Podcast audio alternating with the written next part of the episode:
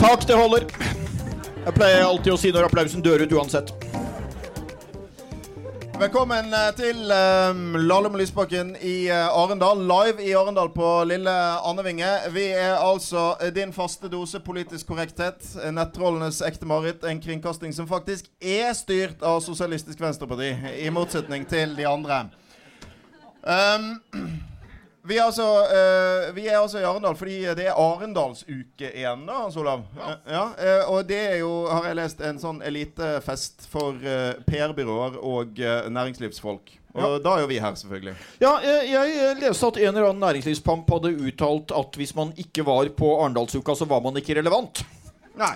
Eh, og da tenkte jeg at for å vise at det i hvert fall er litt relevant, så skulle jeg i hvert fall ta en liten tur hit. tenkte jeg Så derfor er så blir det to arrangementer i dag. Jeg tok en tur i den gaten her eh, der alle disse standsene er, sånn, for å se etter den økonomiske eh, og makteliten i Norge i dag. Da, og da så jeg eh, eh, folkeaksjonen Ja til kontanter, eh, så folkeaksjonen Nei til smartmålere. Så er det helt tatt ja, det, er, det er et vel av eh, representanter for samfunnseliten som er på plass. Ja.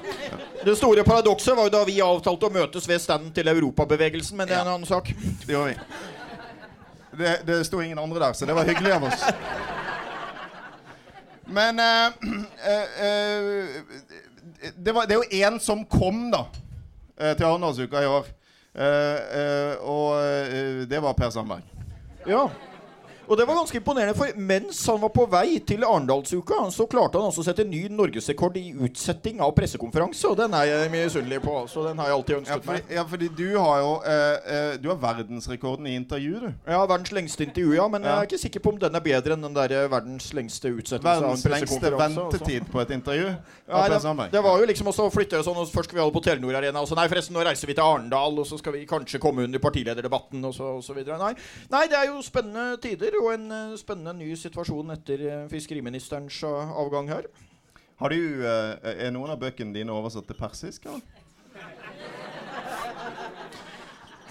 Er noen av bøkene dine oversatt til noe som helst?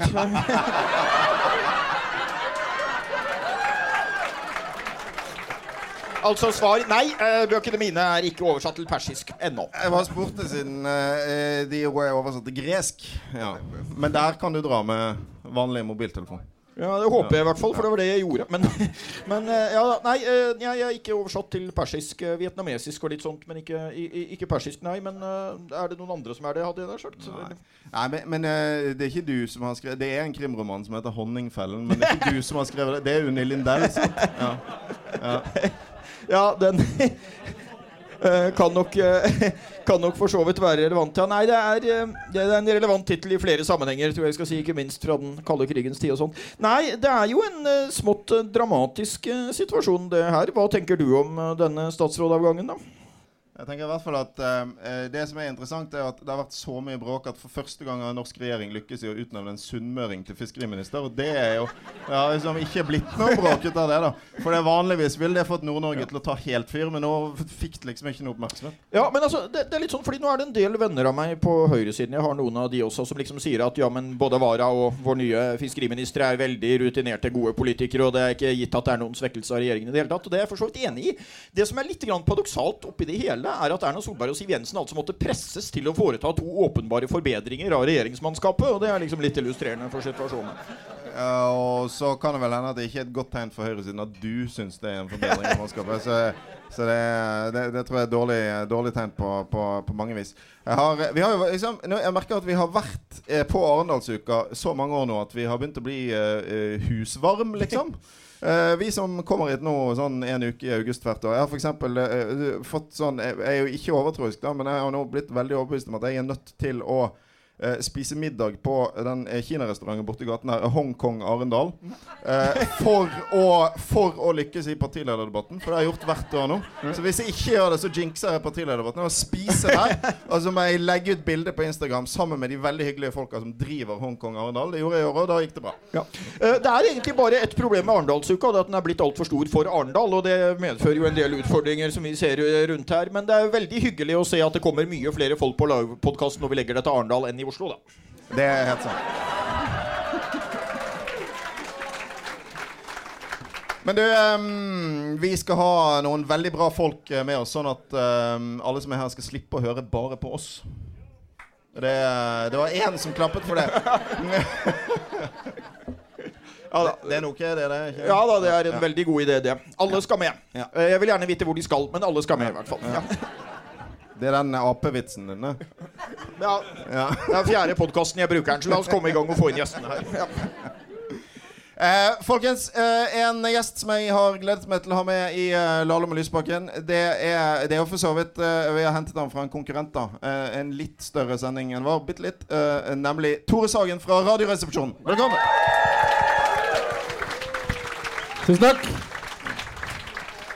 Hva er, hva, er det egentlig du gjør i Arendal, eh, Tore? jeg, jeg, jeg vet eh, ærlig talt ikke. Det er første gang jeg er her, og det er virkelig altså, et uh, fesjå, skravleklasse-fesjå som jeg aldri har vært borte før. Men uh, jeg Altså, nå, som du sier, det var veldig mye mennesker her. Men jeg er ikke uh, altså, smigret bare sånn uh, bare fordi det er mange mennesker her. For i stad gikk jeg forbi eh, et annet sted hvor det, jeg så det var helt tettpakket. Eh, og så tenkte jeg dette her må være noe gøy. Og så gikk jeg og så, så var det eh, Vegdirektoratet som hadde foredrag om bruer. Så det skal liksom, Terskelen er så lav her, og det syns jeg er veldig hyggelig med denne festivalen. Dere tar vare på hverandre i skravleklassen. Men Det er eh, ve veldig hyggelig at du kommer, og særlig sportslig av deg å stille, i og med at det jo er offentlig kjent at jeg var typen til dama di i en tidligere episode. Ja. Ja, men jeg, nå har jeg gått i terapi i fire år siden det programmet ble sendt. Det har jeg også vært, faktisk. Tore, um, en av, det, du har vært eh, i debatt om farskap før i dag, sant? Ja, jeg gjør det. Ja, eh, fordi du ble far for uh, Fem uker siden. fem uker siden. For tredje gang. applaus for for tredje gang. Uh! Og Du spurte meg om jeg ville snakke om farskap. eh, Ja. Om jeg ville ha det som tema. For jeg Ja, kunne men velge. det, det sa du nei til. Ja, ja, for det er liksom, at sånn, det så, For jeg var da på dette Bufdir-arrangementet hvor man snakket om farsrollen. Barne-, ungdoms- og familiedirektoratet. Jeg tror ikke du trenger å si det her. Jeg har nemlig sagt det til alle jeg har møtt, og de sier bare Ja, du mener Bufdir. Eh, og da, da merker jeg at det, om farsrollen så er det sånn Det er jo flott at det går framover med likestilling, og far gjør like mye som mor, men det er så små nyanser hele tiden. Uh, for en av de store temaene som ble snakket om der, var at uh, han ene som satt i dette panelet, han sa sånn Da jeg kom til helsestasjonen med min første datter, så så sykepleieren først på min kone. Og sånn skal det ikke være. Eh, og da tenker jeg at Det blir for smått å begynne å ta tak i. Kan vi ikke snakke om noe mer? Det er Kanskje egentlig akkurat sånn det skal være. Ja, egentlig. Ja, det hadde jeg ikke trodd å høre fra deg, Audun. Men eh, Men, eh, nei, men dessuten så er jo altså den, Jeg føler at den farskapsdebatten er litt tom. Fordi her altså Nå har Linda Hofstad Helleland og jeg slåss i så mange år om pappaperm, og, så, og nå plutselig er vi jo helt enige. Ja, hun uh, sa faktisk det at hun trakk seg uh, på det hun opprinnelig har stått for. Det var uh, fantastisk begivenhet å være med på. Så fer ferdig med det, liksom. Ja, det var det. Ok, Men da snakker vi om noe annet. Um, nei, fordi det som Det vi ble enige om å snakke om, da, Tore, er jo um, akkur for, Fordi det er jo ikke akkurat sånn her i um, uh, Arendal. Men uh, iblant nå, Jeg får veldig mange sånne uh, meldinger på Twitter og sånt fra en del folk som som skriver at ja, sånn vil venstresiden ha det i Norge. Uh, og så er det bilder av sånne brennende biler i Sverige. Og så skriver jeg ja, jeg er faktisk på vei ut for å fyre opp en Opel nå. Uh, uh, men den men, men grunnen til at eh, de bilbrannene de, de setter sitt preg på liksom, den norske debatten også. Og så er det jo sånn at eh, du er jo vokst opp på eh, Holmlia, du Tore. Mm -hmm. Brant du mye biler i din ungdom? Jeg, tar, jeg merket at jeg ble Når jeg kom inn her, så tenkte jeg sånn, nå gleder jeg meg til å snakke om Holmlia.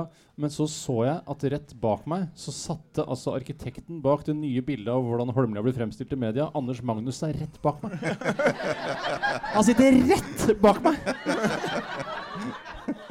Men, uh, jeg, uh, men jeg må jo bare Så jeg må egentlig bare være mer sannferdig enn jeg hadde tenkt. Uh, jeg, det var lite bilbrenning på Holmlia. Jeg har egentlig ikke sett så mye. Vi knuste noen biler, det skal jeg ærlig innrømme. Å, men de hadde stått der lenge, altså. Så det var jo nei, For meg var det bare En, en uke, liksom? Ja, altså i hvert fall en uke. Ja. Ja, kanskje to. Eh, nei, så det var, vi, det, det var ikke noe bilbrenning. Og jeg har egentlig aldri sett en bil brenne, for å være helt ærlig. Nei, ikke jeg. Bortsett fra på TV. Ja.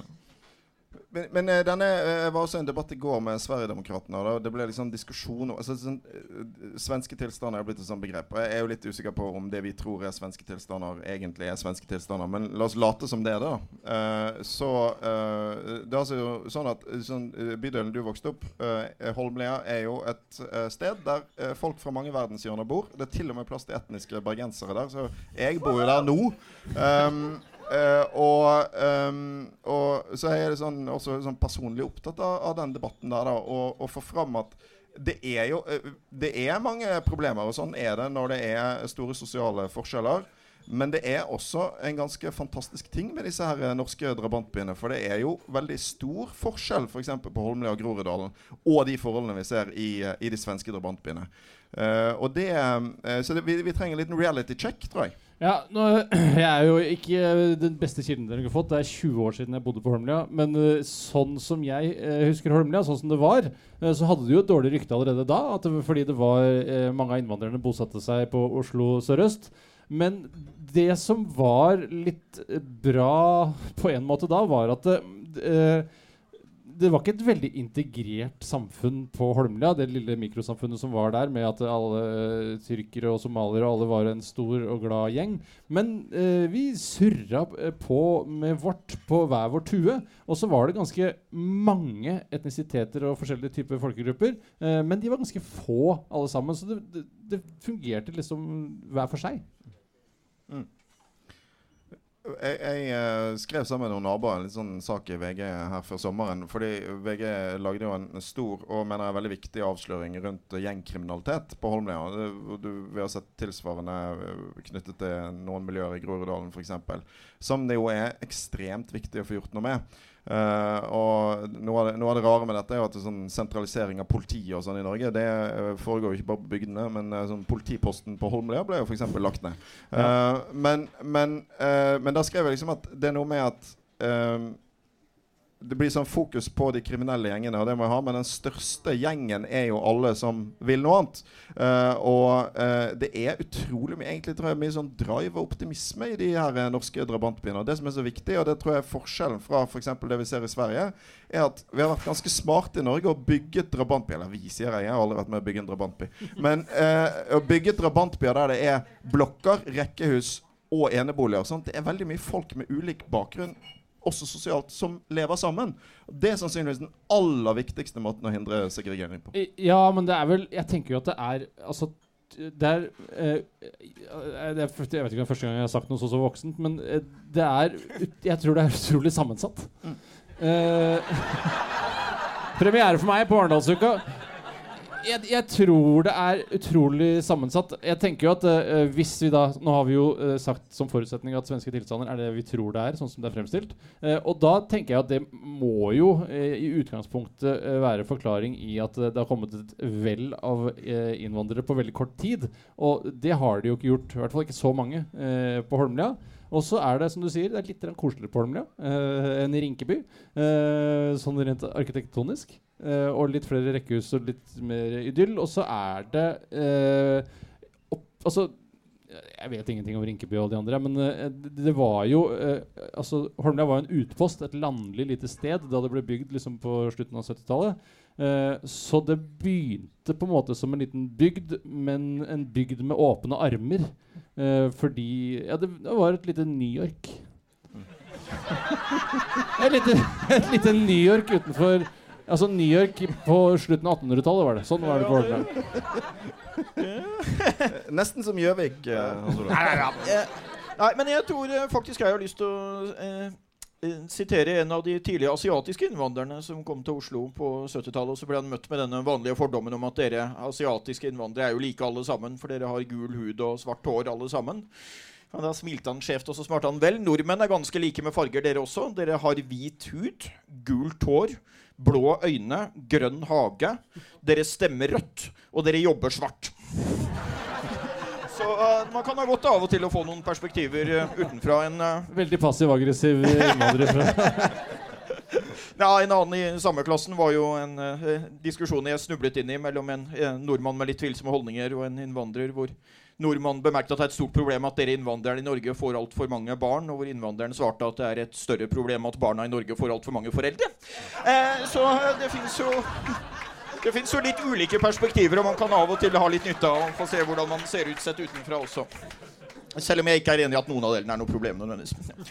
Men eh, hvordan var det, Tore? Altså, når du vokste opp, er det, var det liksom det å, å, å, å være en eh, kid fra Holmlia eller fra drabantbyene? Hva, hva slags identitet uh, hadde dere da? Nei, Vi brukte jo det å være fra Holmlia som uh, en identitet som altså det gjorde oss tøffe hvis vi dro vekk fra Holmlia. For det, uh, det, uh, altså fordommen mot Holmlia var at det var et knallhardt sted. Og så var det bare liksom altså, det, Ja, det var liksom Gjøvik. Altså, altså, jeg tror det var hardere på Gjøvik. Uh, for det, det var uh, veldig idyllisk på Holmlia, og man, man lette liksom etter den fordommen som folk hadde utenfra. Man klarte ikke helt å finne det. Og så var det ikke så fryktelig mange innvandrere der heller, i hvert fall sett med våre Holmlia-øyne. Det, det, det var liksom de var noen, og så møtte man de i klassen på skolen. Og så hadde man en grei tone med dem, for de snakka greit norsk. Og så sa de ha det bra, vi ses i morgen på skolen. Men vi skal ikke leke sammen etter skolen. altså bare så det er sagt. Det, det var sånn, det, for det var liksom ikke noe sånn ja, det, var, det var ikke fargerikt fellesskap, men det var fargerike eh, her og der-klynger. Det er sånn vi har det på Gjøvik fortsatt. Men, jeg, men jeg, nei, for det der med identitet er jo så viktig. Altså, Jeg er veldig glad i Holmlia. og Jeg, jeg, jeg er sånn opptatt av å snakke opp Holmlia. Jeg kjenner mange Groruddalspatrioter som er opptatt av det samme. Og så, men så tror jeg samtidig det er Anders Magnus-reportasjen som var liksom om alt eh, som var fælt på Holmlia, den var jo samtidig litt sånn fordi folk som bor der, vil også gjerne få fram de problemene som fins. Ja. For uten det så får ikke gjort noe med det. Så man får sånn uh, litt sånn uh, dobbelthet i det. da Så, uh, så det f.eks. at, at liksom, uh, den gjengkriminaliteten som er får oppmerksomhet, det er jo en forutsetning for å få gjort noe med det. Men så blir folk utrolig forbanna. Det ble jeg jo når, når liksom Frp plutselig arrangerer sånn safaritur i Groruddalen. For det, ja, men, ja, men de gjorde det. De har sånn busstur. De skulle se på folk, og så skulle de dra hjem igjen. Ja men, uh, uh, det eh, men jeg synes eh, det, Men det der med i sånn uh, drabantidentitet Han Jon Olav Nilsen, sant? han rockepoet fra Bergen, han fra Loddefjord han, han, han sånn sang om det der, om, om Loddefjord. da, eller tror jeg sånn, den der, der han synger sånn 'Bussen går hvert kvarter, men ingen kommer seg herifra'.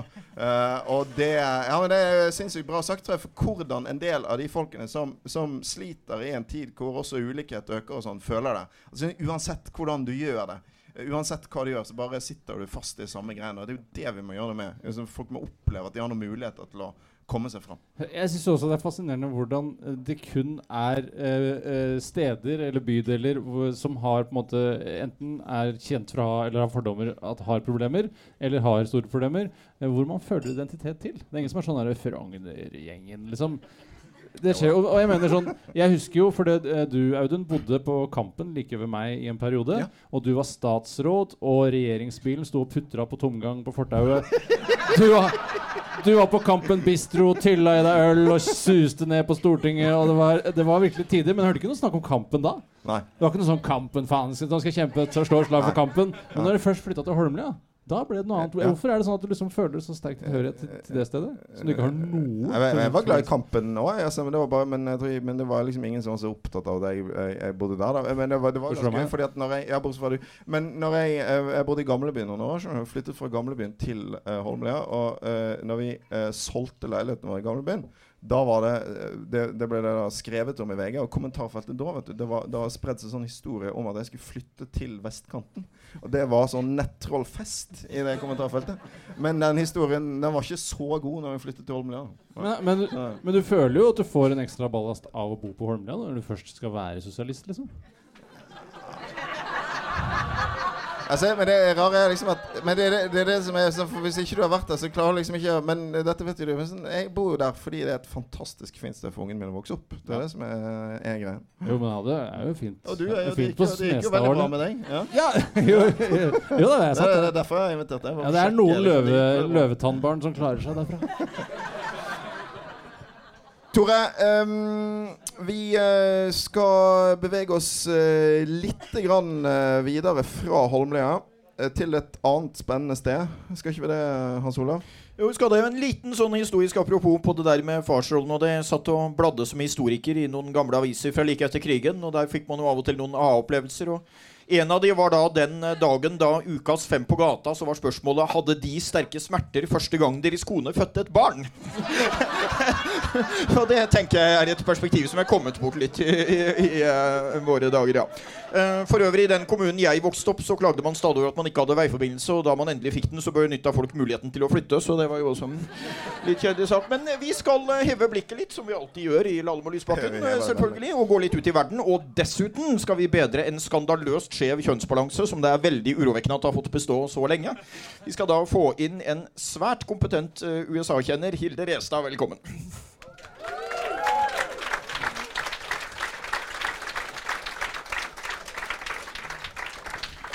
Hyggelig å se deg. Hva er siste nytt med Trump? Oh. siste nytt med Trump er jo at han er litt nervøs for eh, det som eh, kanskje kommer ut av FBI, og driver og eh, avskjediger diverse etterforskere. Dessverre. Ja. Eh, nå har jeg jo, Hvis jeg ikke har oppfattet helt feil, så ble han jo nylig spurt om han mente at han presidenter har jo rett til å benåde folk strafferettslig i USA. Han har vel også nå uttalt klart at han mener at han har rett til å benåde seg selv. Eh, og det kan jo bli en ganske spennende situasjon hvis han prøver på det utover i presidentperioden, ser jeg for meg. Hva tror du? Ja, derom strides de lærde, eh, som ikke inkluderer Donald Trump. Men eh, nå er jo hans tidligere valgkampsjef Paul Manafort eh, har jo vært stilt for retten. Eh, for skatteunndragelse, og skal også stilles for retten i september for hvitvasking av penger. Mm. Eh, så vil, jeg tror han vil få mange muligheter til å benådige mange i månedene som kommer. Ja, Manafort valgte vel å ikke gi noen forklaring heller, så det virker som han ser på saken med relativt store ord. i hvert fall. Ja, han, det, det, det, hans forsvarsadvokat hadde ingenting å si eh, da eh, påtalemyndighetene var ferdig, i hvert fall. Ja, nei, Det blir jo spennende å se det. Men uh, det kommer et ganske viktig valg i høst, gjør det ikke det? Uh, valg i det har USA ikke hørt noe om.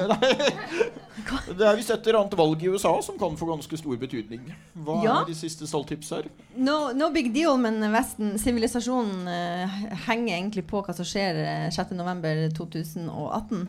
Um, nei, um, nå var vi akkurat på et panel med Harald Stanghelle og Anders Magnus. Og der ble det, veldig, det ble veldig pessimistisk når vi snakka om hva som skjer i, i, USA og i amerikansk politikk. Men noe positivt som jeg ser, har jo med kongressvalget å gjøre. fordi at en av de tingene som Trump har inspirert, er jo enorm, et enormt engasjement eh, på grasrotnivå, særlig blant eh, kvinnfolk. Det jo, har aldri vært flere kvinnelige kandidater enn nå som stiller til valg. Og det har aldri vært flere som har vunnet. Det har vært mange nominasjonsvalg nå eh, i sommer.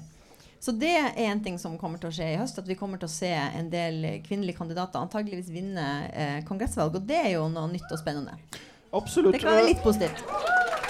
Vi må ikke bare være negative. Jeg har dessverre fortsatt ikke fått gjennomslag for mitt forslag om en debatt mellom Donald Trump og Kari Jakkesson, men jeg jobber fortsatt med saken nok i hvert fall kunne fått høy underholdningsverdi. Men eh, hva tror vi om utsiktene for eh, dette valget, da? Um, vil du ha det korte svaret eller det lange svaret? Jeg gir deg det lange svaret. Så det Um, I utgangspunktet så er det jo alltid sånn at når det er to år etter at en ny president er valgt, så bruker det å være sånn at det motsatte partiet har engasjementet og entusiasmen på sin side. Og det ser vi også i år. Eh, engasjementet, entusiasmen og pengene er på demokratenes side, ikke på det republikanske side. Som for øvrig har minst fem Republikanere republikanere minst fem kandidater i år som er nynazister eller høyreekstreme. It's just delightful. Um, That's a new record, yes. Ja, det, det er en ny rekord. Um, men hva var det du spurte om? Ja, hva skjer i valget? Hva skjer i kongre? Jeg har bare drukket et halvt glass, men jeg har ikke spist middag, så det er et problem. Um, jo, eh, man skulle tro at eh, demokratene kommer til å vinne Representantenes hus. Men eh, som vi snakka litt om på det panelet i sted, så er det et problem at eh, det er en del valgdistrikter som ikke er så veldig rettferdig eh, tegna. Så det har skjedd en del ganger at eh, i de siste åtte årene at demokratene vinner veldig mange flere stemmer i ulike delstatsvalg, men vinner fortsatt ikke um, representantene. Det har skjedd i Wisconsin, det har skjedd i Pennsylvania. Så jeg tror at demokratene kommer helt klart til å vinne veldig mange flere stemmer enn republikanerne når det kommer til Representantenes hus. Men jeg vet ikke hvor mye de kommer til å faktisk vinne men jeg tror de tar Representantenes hus og kan antageligvis ikke Senatet. Og det er veldig viktig, fordi det er Representantenes hus som skal ta ut eventuell riksrettstiltale. Ja, det er fortsatt et stykke igjen til eh, parlamentets hjemland Storbritannia, hvor på 1800-tallet så var det slik at den råtneste av alle de råtne valgkretsene var så råtten at hele valgkretsen lå under vann. det er et spennende utgangspunkt for å avholde valg, i hvert fall. Ja, det høres litt ut som der i USA. Ja. Eh, nei, spennende. Eh, Donald Trump var jo for øvrig Han ble spurt i et intervju her forleden år eh, hvilke to bøker som hadde gjort sterkest inntrykk på han, og da nevnte han to av sine egne. Eh, i det Egne, han har ikke skrevet I dem det øyeblikk jeg gjør det, så håper jeg at noen i salen vil være så snill å trekke meg ned og helst ikke hull på meg med en nål og slippe ut litt luft og sånt. Eh, men eh, vi må jo si litt om hele klasseperspektivet og hva slags sosiale endringer og sånt USA står oppe i, som du selvfølgelig også kan masse om. Ja, det er kort 30 sekunder om eh, det. Ja. Uh, nei, det folk, Jeg får veldig mange spørsmål for tida om hva som skjer i USA, men det er litt vanskelig å svare kort på det. fordi at egentlig så tenker jeg at nå blir jeg negativ igjen. At USA er en ganske dyp uh, politisk krise. Som har både med økonomi å gjøre, med økende økonomisk ulikhet, og også med, dessverre, med rase og mangfold å gjøre. Eh, for en av de tingene vi ser som er veldig veldig alvorlig og gjør meg til litt pessimist, er jo at vi ser at de to ulike partiene eh, sorterer seg etter rase. Så Det republikanske partiet har nå siden 2015 blitt partiet til de hvite. Eh, og det er et kjempeproblem i et land som er så mangfoldig som USA. Og det er i hvert fall et problem når du har en president som spiller på det. Tidligere eh, republikanske kandidater har jo hatt eh, den anstendigheten å i hvert fall ikke si rett ut hva det er man prøver å gjøre. Eh, Nixon var jo kjent for sin Southern Strategy, hvor det handler om å appellere til hvite sin rase Kan vi si raseangst? Kan vi si det? Ja, vi kan si det. Eh, men, man, men man brukte ikke de ordene. Man brukte ord som lov og orden, f.eks. Eh, mens Donald Trump på en måte kommer bare rett ut og sier ting som tidligere man ikke skulle si. Eh, så det er en del alvorlige problemer i amerikansk politikk og samfunn i dag som ikke kommer til å løse seg med det første. Det har jo eh, skapt noen vekstnæringer, da, det her med Trump. Eh, altså, US, det er gode tider for sånn USA-kjennere som dere. Veldig mye å gjøre. Og så er, det- er det veldig mye god mat for eh, komikere. da Sant? Ja. Det, du, du har noen bra Trump-vitser, du, ja, jeg merker at det, det som er problemet med Trump for komikere, er at det er for bra. Eh, For, for, for virkeligheten overgår alltid eh, fantasien når det kommer til dette. Og sånn, det har vært for mye av det siste, så det er veldig vanskelig å være sånn eh, politisk satirisk eh, komiker. Ja. Eh, så man blir bare sittende paff og se på. Rett og slett helt passiv. Eh, men jeg bare, når vi først er en am- amerikakjenner, så er jeg bare litt nysgjerrig. Jeg vet ikke om du vet noe om det, men jeg hørte noe rykter i dag om at For jeg, jeg grugleder meg, kan man vel si, litt til militærparaden. Uh, for jeg hørte at den skal bli tre ganger så dyr som uh, opprinnelig antatt. Hør, hørte jeg noen rykter om i dag. Når er den det skal gå av stabelen?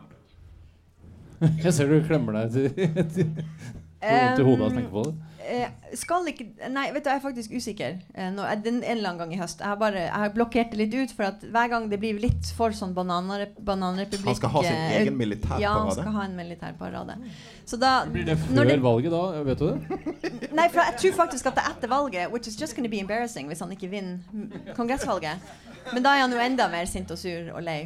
Um, så, men det, hver gang når det blir veldig sånn bananrepublikk, så siler jeg det litt ut og prøver å ikke tenke for mye på det. Men det er jo Men det er det som er litt betegnende akkurat nå. Det er veldig det er veldig frustrerende å skulle prøve å følge med på amerikansk politikk, for at du må følge med på så mye idiotisk. Og så blir jeg litt forbanna. Det er veldig vitenskapelig tilnærming her nå. Ja. Ja. Ja, det, er det er vanskelig å forholde seg vitenskapelig til Donald Trump. Det skal jeg ærlig innrømme. Kanskje for at det er nå riktignok noen tiår siden en amerikansk statsråd fikk en uh, komité i Kongressen, eller noe, en eller annen komité som var imot ham, hvor han ble spurt hva han syntes om komiteen, og svarte at den består av én neger, én jøde, én krøpling og to kvinnfolk. og det syns jeg er godt gjort å si så mye rasistisk, uh, på sett og vis, i løpet av bare å oppsummere. Ja, det var jo på, Hvis du går tilbake til 60-tallet, så hadde du jo en kjent amerikansk politiker i sørstatene som gikk til valg på slagordet 'segregering i dag, segregering i morgen' og 'segregering for all framtid', som jo også er et framtidsretta Alabama-guvernør ja. George Wallace.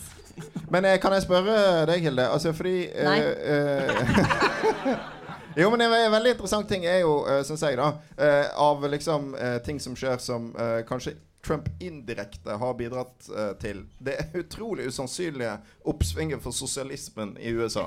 Uh, altså Nå kommer det flere, flere kandidater inn i Kongressen som er erklærte demokratiske sosialister. Jeg var i USA i juni og møtte en del av disse folka. Det er jo enormt trøkk.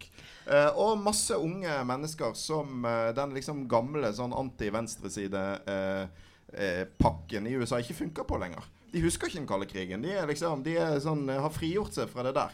Uh, og det Sånn at du, du har jo på en måte altså Det republikanske partiet går i én retning, men du har jo også plutselig fått en venstreside i USA. Det er en veldig stor begivenhet, egentlig. Det må være lov å glede seg eh, bitte litt eh, over det for en sånn som meg og en sånn som Hans Olav. Ja, det Nå har jeg bodd ni år i USA, og jeg har en doktorgrad i amerikansk politikk. Og alt det jeg lærte og visste og følte og erfarte, var at i USA så var i hvert fall to ting sant. Og det ene var at du kan ikke kalle deg sosialist, for da vinner du ingen valg. Og det andre var at du må ikke være uhøflig, og du må ikke snakke negativt om USA hvis du skal vinne valg. Det hjalp meg kjempemye i 2016, eh, når jeg ble spurt om hvem som vinner valget. Men jeg tror jo det har litt med den økonomiske krisa å gjøre. Eh, som er en sånn traumatisk hendelse i nyere amerikansk politikk. Men så er det også en lengre trend som handler om den økende ulikheten i, mellom de ulike klassene i USA, og ikke minst det at eh, middelklassen ikke har hatt noe reallønnsøkning på tre tiår, eller hva det nå er. Så det, det, det er flere ting som, som innvirker her. Men det er, helt, altså, det er en eh, hva man skal si, forbløffende omveltning i hvordan folk snakker om politikk i USA. For det har aldri vært OK å kalle deg for sosialist. Hvis du følger med på Fox News, som vi alle burde gjøre Det, det gjør vi alle sammen. ja. Ja. Så der ser man fortsatt den, den gamle måten eh, å snakke om sosialisme på. Her om dagen så var det noen som angrep Den Danmark Ja, eh, som Venez- Business, som, som Venezuela. Det var gøy. Men, men det er Nå er det på en måte litt passé. For nå, sånn som du sier, nå er det faktisk en, en kanskje da hjulpet frem av en yngre generasjon, som jo var dem som stemte på f.eks. Bernie Sanders i nominasjonsvalget, som ikke er så redd for det uttrykket, og ikke så redd for det, hva det betyr. Og som ikke, i hvert fall ikke ser ut til å assosiere det med den kalde krigen og med kommunisme. Og det hjelper jo selvfølgelig da um, nye kandidater som f.eks. Um, Alexandra Ocasio-Cortez, heter hun vel, som vant et nominasjonsvalg i, i um, New York, som er en del av en gruppe som kaller seg for Democratic Socialist, som er den progressive fløyen av det demokratiske partiet. Og det er jo, øh, bare, fordi det der med Danmark Fordi de er jo veldig opptatt av Skandinavia. nå, Sant? Så, fordi øh, det, øh, og disse sosialistene i USA øh, øh, Denne Fox Business-greien var forresten jeg så den, var veldig morsom. Fordi hun, når hun skulle fortelle om hvor jævlig det er i Danmark, så, så sa hun sånn det er, det er jo ingen som vil jobbe i Danmark, for skolen er gratis, så alle bare blir der. Ingen blir det Altså, vi har alle kjent på den. Am I right? Eh, Kan, tilføye at I 2020 så er det 100-årsjubileum for den forrige sosialistiske presidentkandidat i USA av betydning. I 1920 Han fikk 3% av stemmene. Han satt i fengsel hele valgkampen. Så historisk så har det ikke er vært ganske sterkt, da. ja, det, Å få 3 når du sitter Når i du i fengsel hele det er- valgkampen, ja, det, det er- det er ikke dårlig. det er bra. Eh, så, så eh, historisk har ikke det vært noen suksessoppskrift. Men blir det en valgkamp i 2020, eller blir det et gamlehjem? Um, det blir ikke et gamlehjem, tror jeg ikke. Men det, er, det som jeg er litt bekymra over uh, med presidentvalget i 2020, er jo at du har så mange nå på demokratisk side som bare er virkelig klør etter å stille uh, til, som president. Som da kan bety at man får litt samme situasjon som man hadde i det republikanske partiet i 2015. Som da var at alle de gode kandidatene slo hverandre i hjel, og tilbake sto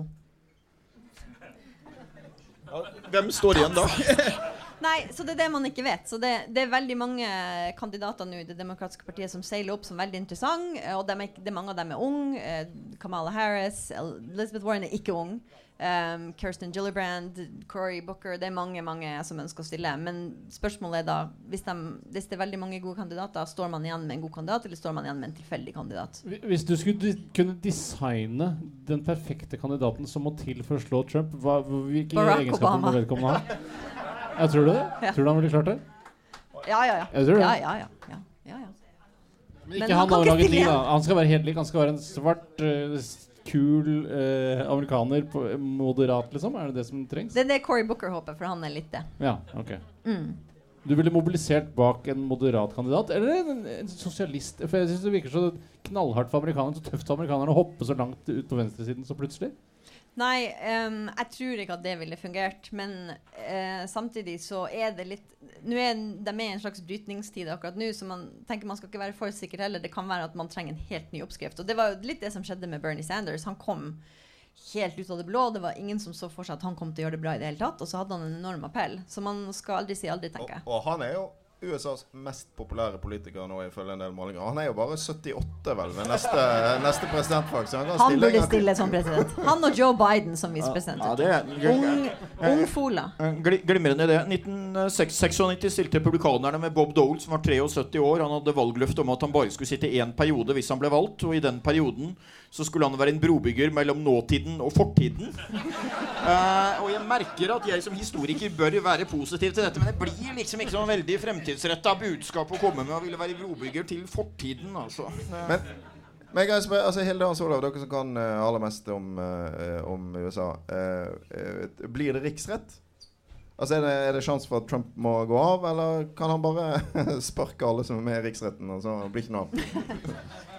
Um, det blir Det er mye større sjanse for at det blir riksrett dersom demokratene vinner Representantenes hus, fordi det er Representantenes hus som må stemme for å ta ut tiltale. Men eh, først må man selvfølgelig vente og se hva etterforskninga sier, og hva som blir konklusjonen på det. Når det er sagt, så har jo det republikanske partiet gått til riksrett tidligere mot en demokratisk president for mye mindre enn det som allerede har skjedd. Det var selvfølgelig Bill Clinton som løy om å ha hatt en affære i 1998. Han ble, han ble stilt for riksrett fordi han begikk en mened.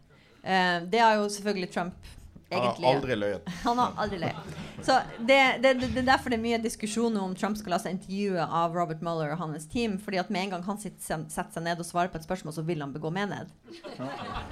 Ja, jeg, jeg, jeg trodde at ja.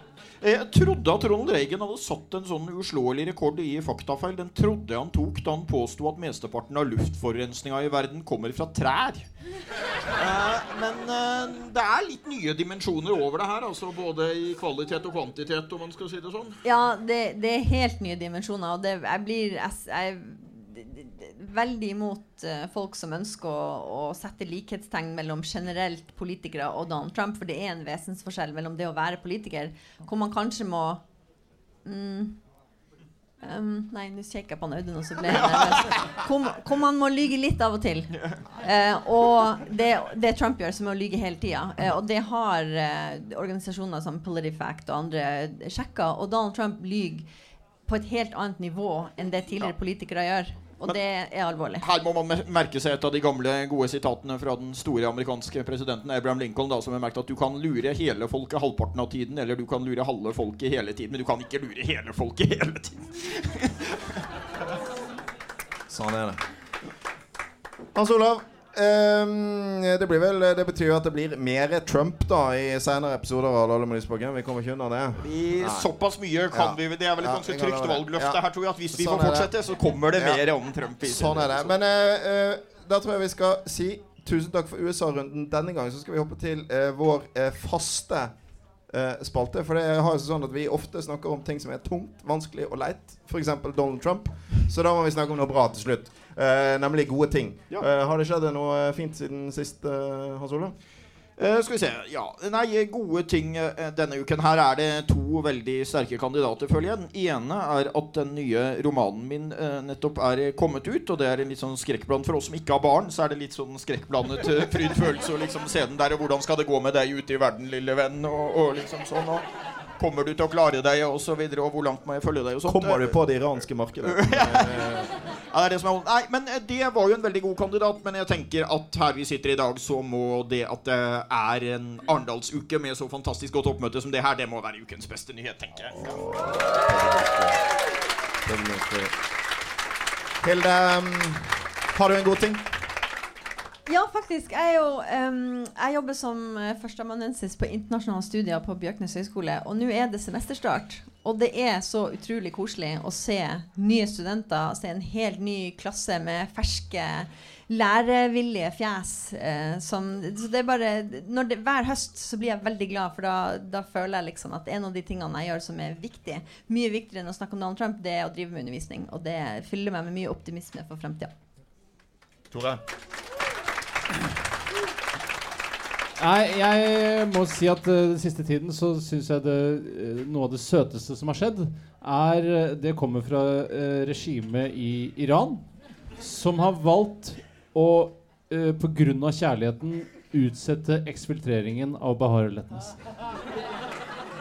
Det syns jeg er veldig sympatisk gjort. Min gode ting er Altså, jeg har hatt ferie, da, og da uh, har jeg jo rukket å lese bøker. Uh, jeg, jeg, har lest en av dine bøker, Hans Olav. Uh, men jeg Men jeg har også lest en bok Vi snakket om, litt om Holmlia i sted. En bok om Stovner som heter 'Tante Ulrikkes vei' av uh, Seshan Shaka. Ja, noen flere har lest den. Uh, kan anbefales. Det er første romanen noensinne som er skrevet i uh, form av e-poster til et norsk sosiologisk forskningsprosjekt. Men det er sinnssykt bra. Anbefales varmt. Vi skal si tusen takk uh, for uh, oss fra Lahlum og Lysbakken. Bare minne om at uh, når vi ikke går live fra ulike steder rundt om i Norge, så er vi i din podkast-app sånn ca. annenhver uke. det er iTunes. Det er um, Android. Eh, snart er vi på Spotify også. Gi oss gjerne en rating i iTunes, for da hjelper det oss å nå eh, flere folk. Det viktigste er abonner. Tusen takk til dere som kom. Tusen takk til Tore Sagen. Tusen takk til Hilde Reistad for at dere ville være med. Jeg vil ikke noe annet å gjøre enn å si takk og ha det, da, Hans Olav. Takk og ha det.